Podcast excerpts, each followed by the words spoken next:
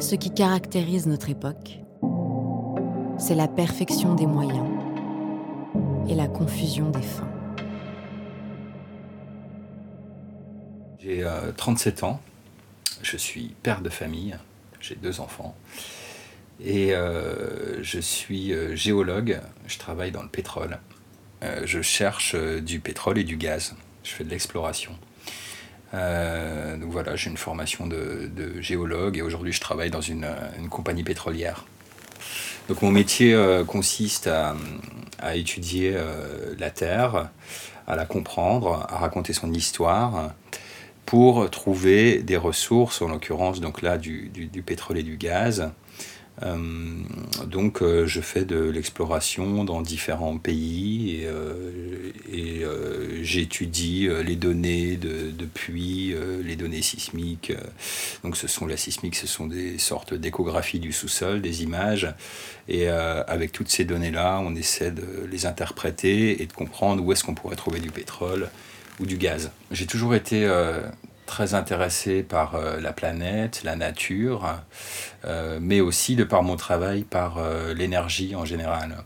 Et je me suis toujours posé un peu la question de savoir qu'est-ce qu'on ferait quand il n'y aurait plus de pétrole, parce qu'évidemment le pétrole c'est une ressource finie. Il n'y en a pas à l'infini. on me demande souvent alors du pétrole, il y en a pour combien de temps? Au début je disais oh, pour longtemps, il y en aura toujours. Euh, c'est vrai qu'il y en aura toujours, euh, sauf qu'à un moment, euh, il va devenir de plus en plus rare et de plus en plus cher, et donc on arrêtera de l'exploiter. donc, donc je me suis toujours un peu demandé quelle sera l'énergie du futur. Et j'ai compris ces dernières années, on va dire depuis cinq ans, j'ai commencé à comprendre en travaillant dans le métier, en m'intéressant de plus en plus au sujet des énergies, qu'on n'avait pas d'énergie euh, pour l'après-pétrole. En tout cas, on n'avait pas une énergie équivalente euh, aux hydrocarbures. Quand je vais dire hydrocarbures, donc c'est euh, en général les énergies fossiles, à savoir pétrole, gaz et charbon, qui sont donc tous les trois des hydrocarbures. tous les trois la même chose à différents états. Le pétrole, c'est le liquide, le gaz, c'est l'état gazeux, et le charbon, c'est l'état solide. le pétrole étant le plus intéressant, donc c'est de l'huile, euh, parce que c'est euh, la, la, forme la plus concentrée en, énergie. Donc c'est celle qu'on a essayé d'exploiter euh, le plus vite, le, avec le, plus d'intensité. Donc voilà, j'ai compris qu'il n'y aurait pas d'énergie magique, qu'on ferait pas rouler nos voitures ou fabriquer nos objets avec quelque chose de, de, totalement nouveau, à part évidemment, on connaît tous les énergies renouvelables. Euh, les, énergies renouvelables, elles sont très limitées par rapport aux besoins qu'on a, qu'on a aujourd'hui. Euh, donc j'ai compris que, euh, que le pétrole, ben, on exploiterait plus le gaz, et puis après le gaz, on exploitera plus le charbon, puis quand il n'y aura plus de charbon, on n'aura plus du tout de ces énergies fossiles, ces, ces hydrocarbures qui nous ont fait rayonner pendant, pendant 200 ans depuis le début de l'ère industrielle. Alors du coup, j'ai toujours eu cette dissonance d'une part parce que j'ai toujours été euh, de nature écolo. Et euh, donc déjà depuis mes études, quand je faisais de la géologie, on avait à un moment, après la maîtrise, le choix entre se tourner vers un, un DESS d'environnement, donc plutôt bon pour la planète, on va dire, ou un DEA, alors aujourd'hui ça s'appelle un Master 2, tout ça, ou alors le, la sédimentologie qui nous amenait plutôt au pétrole. La sédimentologie, c'est l'étude des sédiments, tout simplement. Et ça, les débouchés, en géologie, généralement, les meilleurs débouchés, en tout cas, c'est les, compagnies pétrolières. Parce qu'évidemment, ils recherchent beaucoup de géologues. Ils sont très précieux, il n'y en a pas beaucoup. Et, euh, et évidemment, comme on le sait, c'est des compagnies très puissantes. Euh, donc, on espère être bien payés. Donc, la plupart des géologues qui vont, euh, qui vont choisir cette voie, ils vont finir dans une compagnie pétrolière s'ils y arrivent. Voilà, donc moi j'avais ce problème parce que je suis un petit peu écolo dans l'âme. J'ai toujours voté que écolo d'ailleurs, les peu de fois où j'ai voté. Mais, euh, mais on m'a toujours dit euh, le pétrole c'est pas bien, faut pas. Voilà, voilà. Bon, alors que tout le monde est bien content de faire rouler sa voiture ou de chauffer sa maison avec du gaz, tout ça. Mais bon. Euh, et moi je répondais oui, mais il en faut. vous voyez, vous avez besoin de rouler, vous avez besoin de chauffer votre baraque, donc il en faut des mecs qui vont chercher du pétrole. Et on, en a absolument besoin. Ensuite, j'ai compris euh, que si on, si on arrêtait aujourd'hui le pétrole, alors là, c'est au vu du problème du changement climatique qui a surgi ces dix dernières années, principalement, j'ai compris qu'en fait, si on arrêtait, comme, comme les climatologues le demandent, d'utiliser le pétrole, enfin ces énergies fossiles, on allait se retrouver simplement au Moyen Âge sans pétrole, sans gaz, sans charbon, aujourd'hui, on retourne pré-ère industrielle, au Moyen Âge, à se chauffer euh, avec du bois, euh, à utiliser des bougies pour s'éclairer, on oublie euh, tous nos ordinateurs et tous nos matériels électroniques, on retourne au Moyen Âge. Donc, bon, je me suis dit, on va trouver quand même un entre-deux à tout ça. Alors voilà, il y a les énergies renouvelables, on nous en parle beaucoup, les énergies renouvelables, c'est bien, c'est très bien, il faut les exploiter au maximum. Et là, j'ai regardé un peu euh, les, données de la science, et en fait, on comprend que les énergies renouvelables, même si on les exploitait à leur maximum, aujourd'hui, et même en, imaginant les technologies de demain euh, qui pourraient les rendre encore plus intéressantes, plus puissantes, plus efficientes, on n'arrivera jamais à subvenir aux besoins de la demande mondiale en énergie. Mais jamais, mais on en est très loin c'est complètement impossible. Donc si on met toutes les énergies renouvelables bout à bout, l'eau, le solaire, le vent, même euh, l'hydrogène, même l'azote, il y a des choses complètement folles qui ont été inventées, mais ça reste du local et, du petit niveau. Et on ne vivra plus du tout euh, comme aujourd'hui. Donc plus récemment, euh, j'ai encore mieux pris conscience du problème euh, en découvrant euh, le sujet de l'effondrement qui est colporté par ce qu'on appelle les collapsologues. Donc, euh, ou alors on pourrait dire les effondrementalistes, enfin les gens qui pensent que finalement notre civilisation qu'on dit thermo-industrielle parce qu'elle est basée sur le pétrole, l'industrie qui marche au pétrole, tout marche au pétrole, absolument tout ce qui nous entoure, et cette civilisation elle est vouée à l'échec. mais là où j'ai eu un choc c'est que ces gens qui sont des, scientifiques et en fait qui sont assez nombreux et qui sont très sérieux euh, pensent que cet effondrement va arriver très rapidement. Donc moi, je me suis toujours dit, oui, l'énergie, on va avoir un gros problème, il n'y a pas d'énergie magique qui va arriver, mais j'imaginais les problèmes dans, je ne sais pas, 50 ans. Sauf que là, ce qu'on nous prédit, c'est un effondrement dans 10 ans. Et c'est pas un effondrement qui est, qui est lié uniquement au problème de l'énergie. Et c'est là que ça prend tout son sens. C'est que c'est un effondrement qui est lié à toutes les crises euh, qui vont nous tomber sur la gueule euh, très bientôt. la première qui va arriver, c'est la crise économique. Et c'est pas moi qui l'invente, c'est le FMI et la Banque mondiale qui nous rappellent en ce moment, tous les mois, que l'année prochaine, donc 2019 euh, ou plus tard 2020, on va euh, subir une crise économique euh, certainement très violente, donc qui sera au moins euh, aussi forte que celle de 2008, qui a déjà fait beaucoup de mal. On s'en est toujours pas remis d'ailleurs. Le système économique, financier s'en est toujours pas remis. Du fait qu'on s'en est toujours pas remis, on est, on est d'autant plus fragile. Et cette crise économique, le FMI nous dit qu'elle peut atteindre dix fois celle de 2008. Donc celle qui devrait arriver l'année prochaine ou dans deux ans en tout cas qui arrivera tôt ou tard. Et aujourd'hui, on cerne très bien beaucoup de problèmes qui vont nous conduire à cette crise économique. Donc ça, ça va être le premier problème, et ça, ça arrive demain.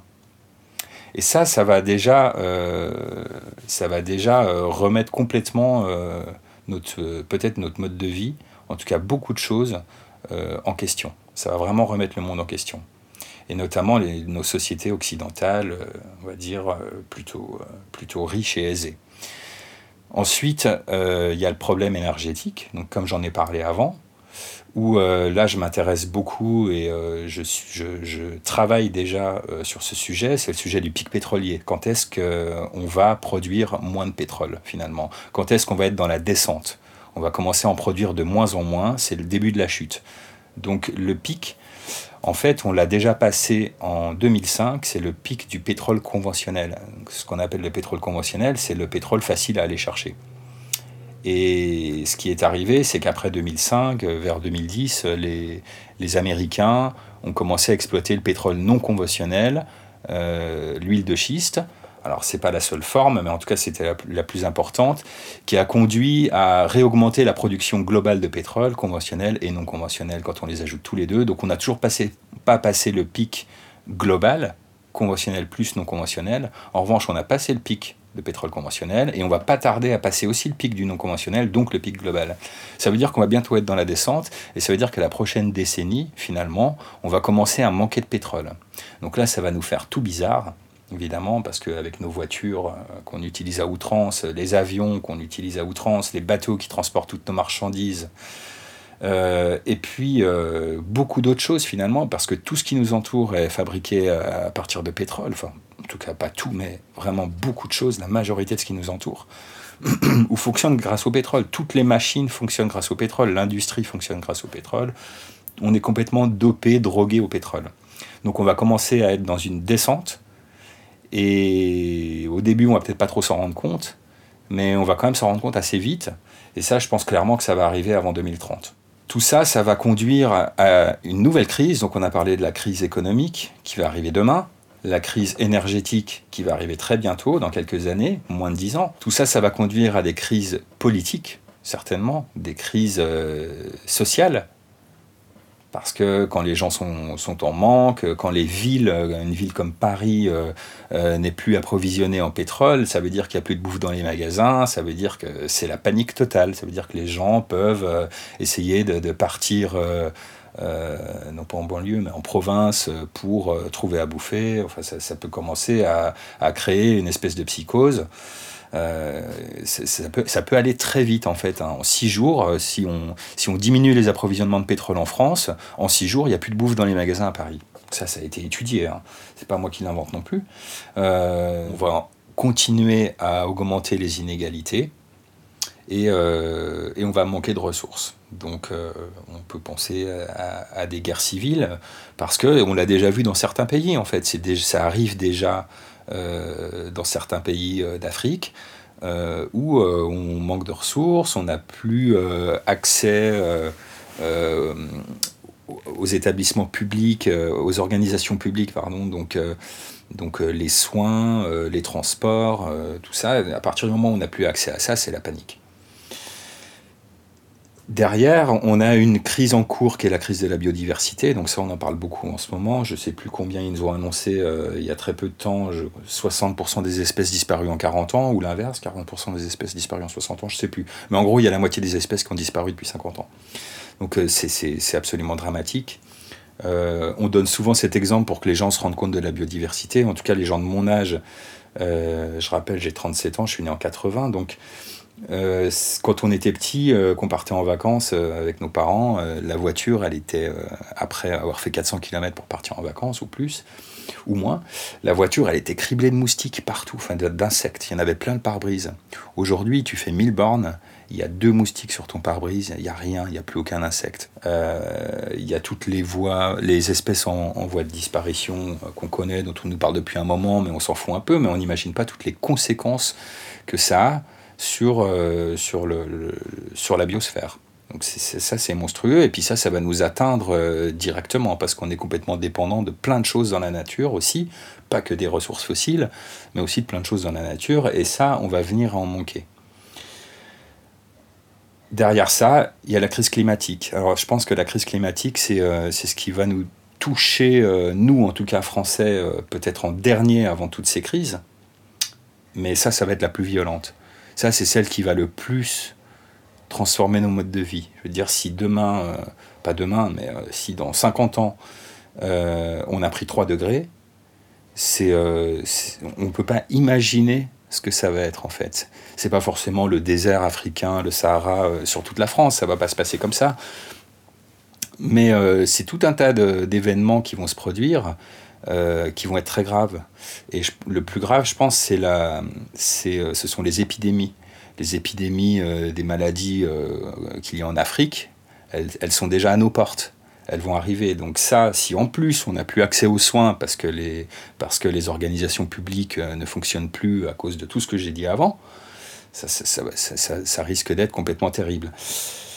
Donc tout ça sur fond d'une démographie qui augmente toujours, donc la, démographie, euh, elle, augmente euh, exponentiellement.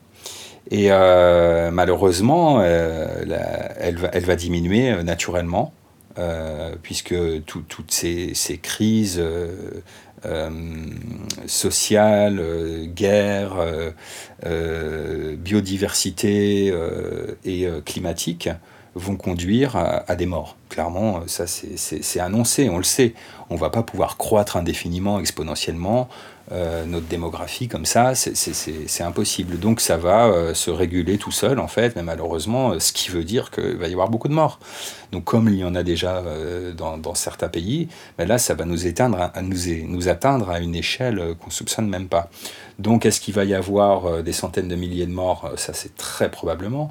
Est-ce qu'il va y avoir des millions de morts? Probablement.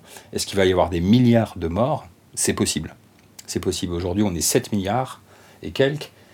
Euh, c'est possible qu'il y ait 2 euh, milliards, 5 euh, milliards de morts.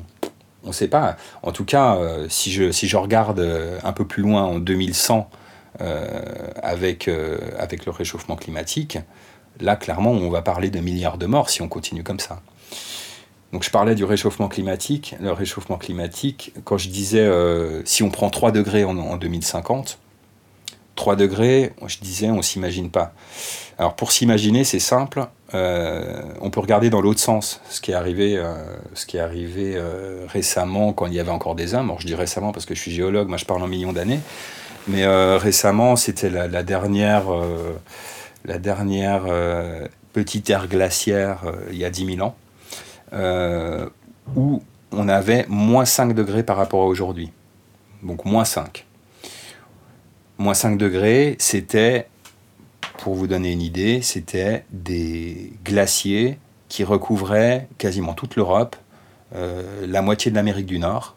Donc les glaciers arrivaient euh, sur la moitié des États-Unis, le Canada était sous la glace, euh, en Europe, euh, l'Angleterre était complètement sous la glace, toutes les Alpes étaient sous une calotte glaciaire, les glaciers arrivaient jusqu'à Lyon, et là on voyait déjà les traces des hommes préhistoriques, euh, pas des hommes préhistoriques, pardon, des, dernières civilisations, qui déviaient leur route, non pas poussées par les glaciers, mais poussées par le froid, donc des, migrations sans précédent. Après, on a eu des on a eu des changements climatiques beaucoup plus importants euh, il y a quelques millions d'années, mais là on n'avait pas d'hommes. Alors on avait les dinosaures par exemple, à l'époque euh, Jurassique-Crétacé, hein, notamment au Crétacé, c'est la fin des dinosaures. À cette époque-là, il faisait très très chaud, euh, il y avait des gaz à effet de serre pas possible, donc plein de CO2 dans l'atmosphère naturellement. Et, et alors là, c'était pas le CO2 que, que l'homme renvoyait dans l'atmosphère. Ça a pris des millions d'années à se mettre en place, pas comme aujourd'hui où ça prend 200 ans. Euh, mais euh, voilà, le niveau de la mer était 300 mètres plus haut. Enfin, c'était vraiment très très chaud.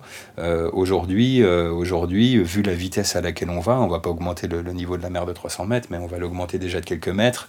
Et vu la fragilité de nos populations, toutes la, moitié de la terre quasiment, je crois, vit sur les côtes.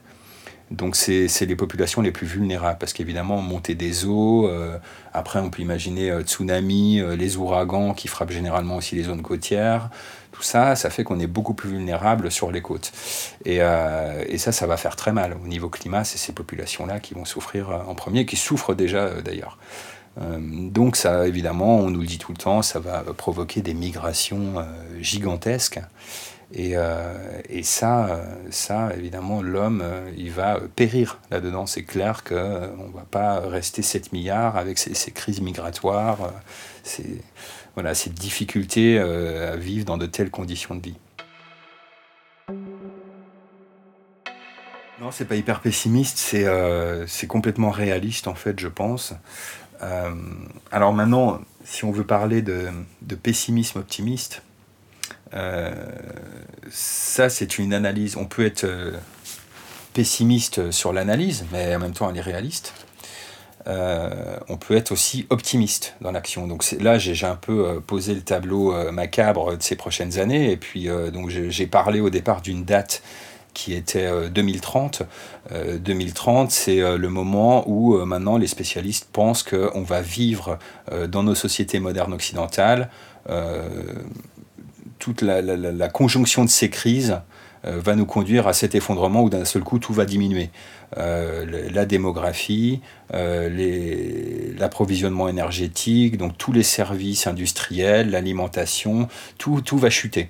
Et c'est là où on ne sait pas exactement comment on va se retrouver, mais après la, décennie suivante, qui sera 2040-2050, on nous prédit une décennie un peu de chaos, et puis après 2050, une sorte de renaissance. Alors après, on verra bien comment on renaît avec l'impact du changement climatique, ça dépend quelle sera son intensité. Euh, mais disons que si on a réussi à limiter un peu la casse, euh, on, pourra euh, peut-être arriver à vivre convenablement. Et là où je vais venir à l'optimiste, parce que à l'optimisme, parce que moi je suis plutôt optimiste finalement, parce que j'ai toujours un peu craché sur ce monde pourri capitaliste, en tout cas néolibéraliste, dont, je, ne supporte pas un peu cette, cette politique. Euh, géré par euh, l'oligarchie financière, enfin géré par le monde financier, par le privé. Euh, on voit à quoi elle nous mène. Donc moi j'ai toujours craché là-dessus et j'ai toujours été en faveur de l'écologie. Et là en fait, après s'être cassé la gueule, donc ce sera 2030, 2040, 2050, mais bon, je pense pas beaucoup plus tard. Là, on va enfin mettre en place un monde raisonnable, une civilisation qui va renaître de ses cendres, mais qui va, qui va renaître de manière intelligente, on l'espère. Évidemment, on va pas refaire les mêmes conneries. Donc euh, là où je suis optimiste, c'est que cette, cette euh, civilisation d'après, elle va être super intéressante parce qu'on va se recentrer sur la nature. Alors c'est une civilisation. Il y a des, je veux dire, il y a déjà des pays qui le font. Hein. Il y a les, pays euh, scandinaves qui sont euh, des zones insulaires très difficiles à vivre, qui sont déjà obligés de vivre de manière écologique. Elles n'ont pas le choix. Nous, on a, on, a, on a beaucoup plus le choix. Mais eux, ils n'ont pas vraiment. Ils vivent dans des conditions tellement dures qu'ils sont obligés de vivre avec la nature. Et euh, en Suède, en Norvège, en Finlande, ces pays, ces pays scandinaves, euh, ils, ont très bien conscience euh, de tout ça et, et ils savent déjà vivre avec la nature. Nous, on ne sait pas du tout le faire. Nous, on vit hors sol hors sol, ça veut dire qu'on est complètement dépendant de tout ce qu'il y a autour de nous, des institutions, des, euh, des, des, des, magasins, enfin voilà, on est, on est dépendant de tout, euh, surtout dans les villes, un peu moins dans, en province où il y a encore des gens qui vivent euh, de manière écologique avec leur petit jardin, qui essaient d'avoir de, l'énergie avec des panneaux solaires sur leur toit ou de la géothermie, qui font encore des choses euh, respectueuses de la nature, euh, qui n'utilisent pas forcément une bagnole ou alors un petit peu, qui roulent à vélo. donc voilà, ces, gens-là, ils, ils savent déjà vivre comme ça, mais en fait, on va devoir tous se mettre à vivre comme ça. Donc c'est un peu un retour au mode de vie de nos grands-parents, en tout cas des, miens à mon âge. Euh, moi, mes grands-parents, euh, ils, connaissaient les voitures, mais ils connaissaient à peine la télé. Euh, donc ils vivaient, ils vivaient de la bouffe de leur jardin, ils vivaient avec les voisins, ils vivaient local en fait. Et, c'est comme ça qu'on va se retrouver à vivre demain, c'est clair. Aujourd'hui, on, on le comprend de mieux en mieux la raison qui explique le mieux cela, c'est qu'en fait, on ne peut pas continuer à croître indéfiniment et surtout exponentiellement, parce que tout croît exponentiellement dans notre monde actuel. On ne peut pas continuer dans un monde qui est fini. Les ressources sont finies. Donc les ressources, c'est pas seulement les ressources énergétiques, c'est les ressources aussi, les métaux, les, matériaux, euh, les, terres qu'on utilise. Euh, tout est fini on ne peut pas les utiliser, les extraire à l'infini. Donc, euh, donc ça, c'est simple à comprendre. Il y a une phrase qui est très connue qui dit que celui qui pense qu'on peut vivre avec une croissance infinie dans un monde fini est soit un fou, soit un économiste. Parce que malheureusement, l'économie, elle est très euh, responsable de tout ça. C'est simple. L'économie n'a jamais pris en compte le fait que les ressources soient finies. Donc elle ne prend pas en compte les ressources. Donc l'économie marche comme si nos ressources étaient infinies. Et c'est pour ça qu'on va droit dans le mur. À côté de ça, euh, on, essaie toujours de dépasser les limites. Or, dans le même état d'esprit de dire qu'il y a des ressources finies, il y a aussi des limites. La Terre, elle a des limites, on ne peut pas les dépasser. Et là, on a déjà dépassé beaucoup de seuils. On est en train de, se frotter aux limites qu'on ne pourra pas dépasser. Donc euh, c'est juste impossible de croître indéfiniment on va donc obligatoirement vers une décroissance. On n'a pas le choix. Et la décroissance, c'est ça. C'est la décroissance en énergie. On n'aura plus, on pourra plus brancher notre portable, notre ordinateur euh, tous les soirs pour le recharger. Euh, on pourra plus euh, trouver des paquets de chips dans les magasins quand on veut ou n'importe quoi. On pourra plus commander sur internet tout ce qu'on veut. voilà, moi avant je croyais que le futur c'était ça, peut-être avec des voitures volantes, c'est un peu, j'ai envie d'appeler ça retour vers le futur en fait, parce que dans Retour vers le futur, euh, il y, a un bon exemple. On nous montre d'un côté le futur où euh, on a des voitures volantes qui est plutôt cool, avec les baskets Nike qui se ferment toutes seules, tout ça. Et donc ça, ça avait l'air génial. Quand j'étais petit, je regardais ça, ça avait l'air trop cool le futur. Sauf qu'en fait, on va plutôt là, on est même déjà dans le futur de Biff Tannen, où, où il dirige le monde, où c'est tout pourri, où il y a des voitures qui crament partout, euh, où tu as euh, voilà, une espèce d'élite qui a pris le pouvoir en faisant n'importe quoi. Et, euh, derrière, les inégalités augmentent, il y a plein de gens qui, qui souffrent, et, et c'est un futur noir, quoi, en fait.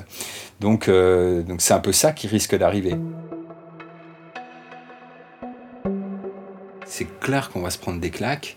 Maintenant, si on s'y prend dès maintenant, mais vraiment on, a déjà 30 ans de retard, donc euh, dire dès maintenant c'est con parce que ça traîne toujours. Et puis en plus, tout le monde va te dire euh, c'est pas nous, c'est les industriels, c'est les politiques, ils font rien, tout ça.